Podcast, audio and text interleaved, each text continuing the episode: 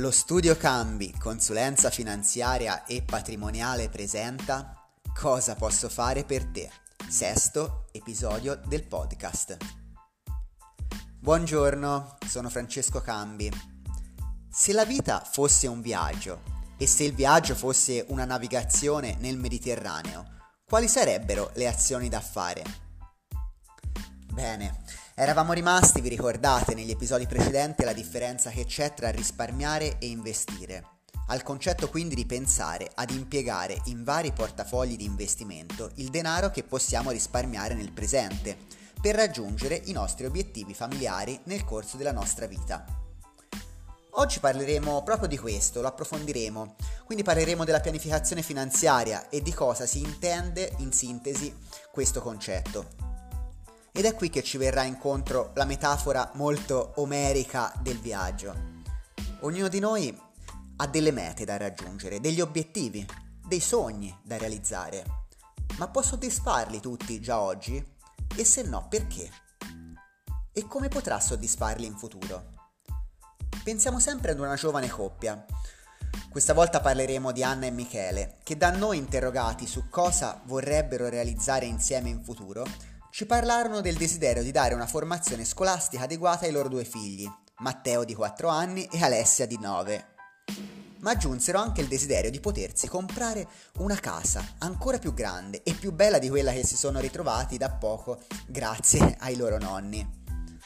E infine, potendo già lavorare entrambi, a crearsi una loro integrazione pensionistica adeguata per quando potranno ritirarsi dal lavoro dedicandosi finalmente eh, ad un tenore di vita eh, altrettanto adeguato e magari a togliersi delle soddisfazioni anche nella terza età.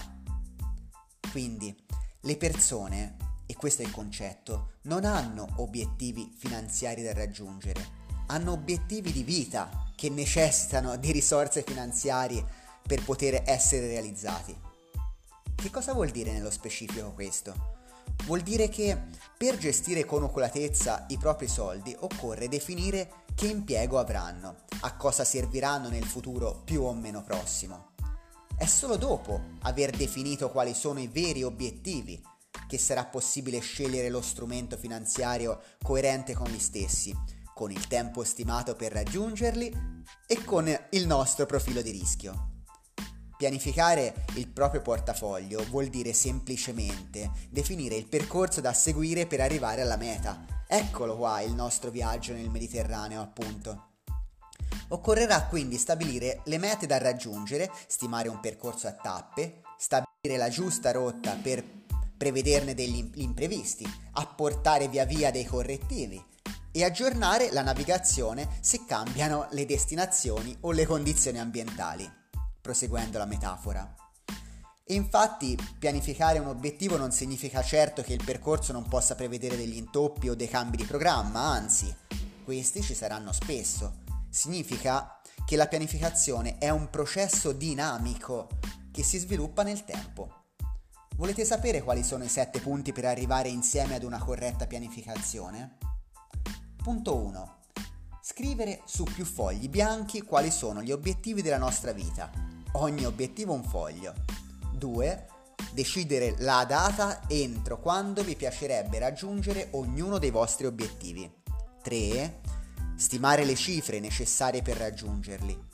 A proposito, insieme abbiamo stimato che per far studiare entrambi i figli in buone università ad Anna e Michele serviranno, in tempi diversi, per l'età diversa dei figli, oltre 100.000 euro tra 10 e 15 anni. 4 decidere la priorità di ogni obiettivo rispetto agli altri. Insomma, fare una classifica delle priorità. Punto 5. Decidere poi, insieme a noi, un portafoglio strategico per ogni obiettivo. Proprio perché ogni obiettivo ha un diverso orizzonte temporale.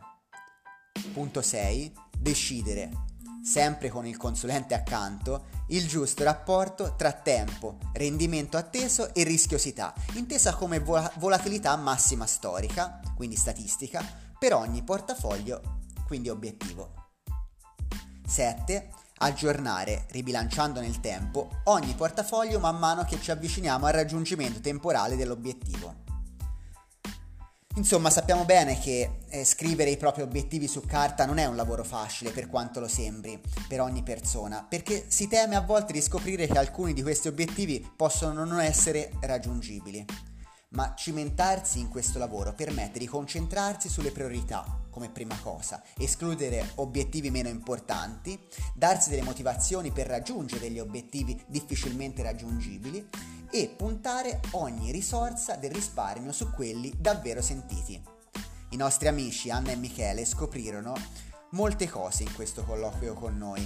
Intanto che, abbia, che avevano sperimentato qualcosa eh, su cui non avevano mai posto davvero attenzione, cioè la pianificazione della loro vita familiare e, solo in un secondo momento, pensare a come utilizzare i propri risparmi attuali e futuri in funzione di questa non una cosa da poco. Poi scoprirono quanto fosse importante non fare queste cose da soli, ma avvalersi di una guida professionale che abbia le giuste competenze per affiancarli in questo lungo percorso. Infine, che avere a cuore qualcosa da raggiungere dà grande motivazione per ra- razionalizzare i propri consumi immediati e dare la giusta importanza al risparmio come mezzo e non come fine. Un caro saluto. Intanto vi volevo fare tanti auguri di buona Pasqua a voi e alle vostre famiglie e a risentirci al prossimo episodio di Cosa posso fare per te. Ciao a tutti.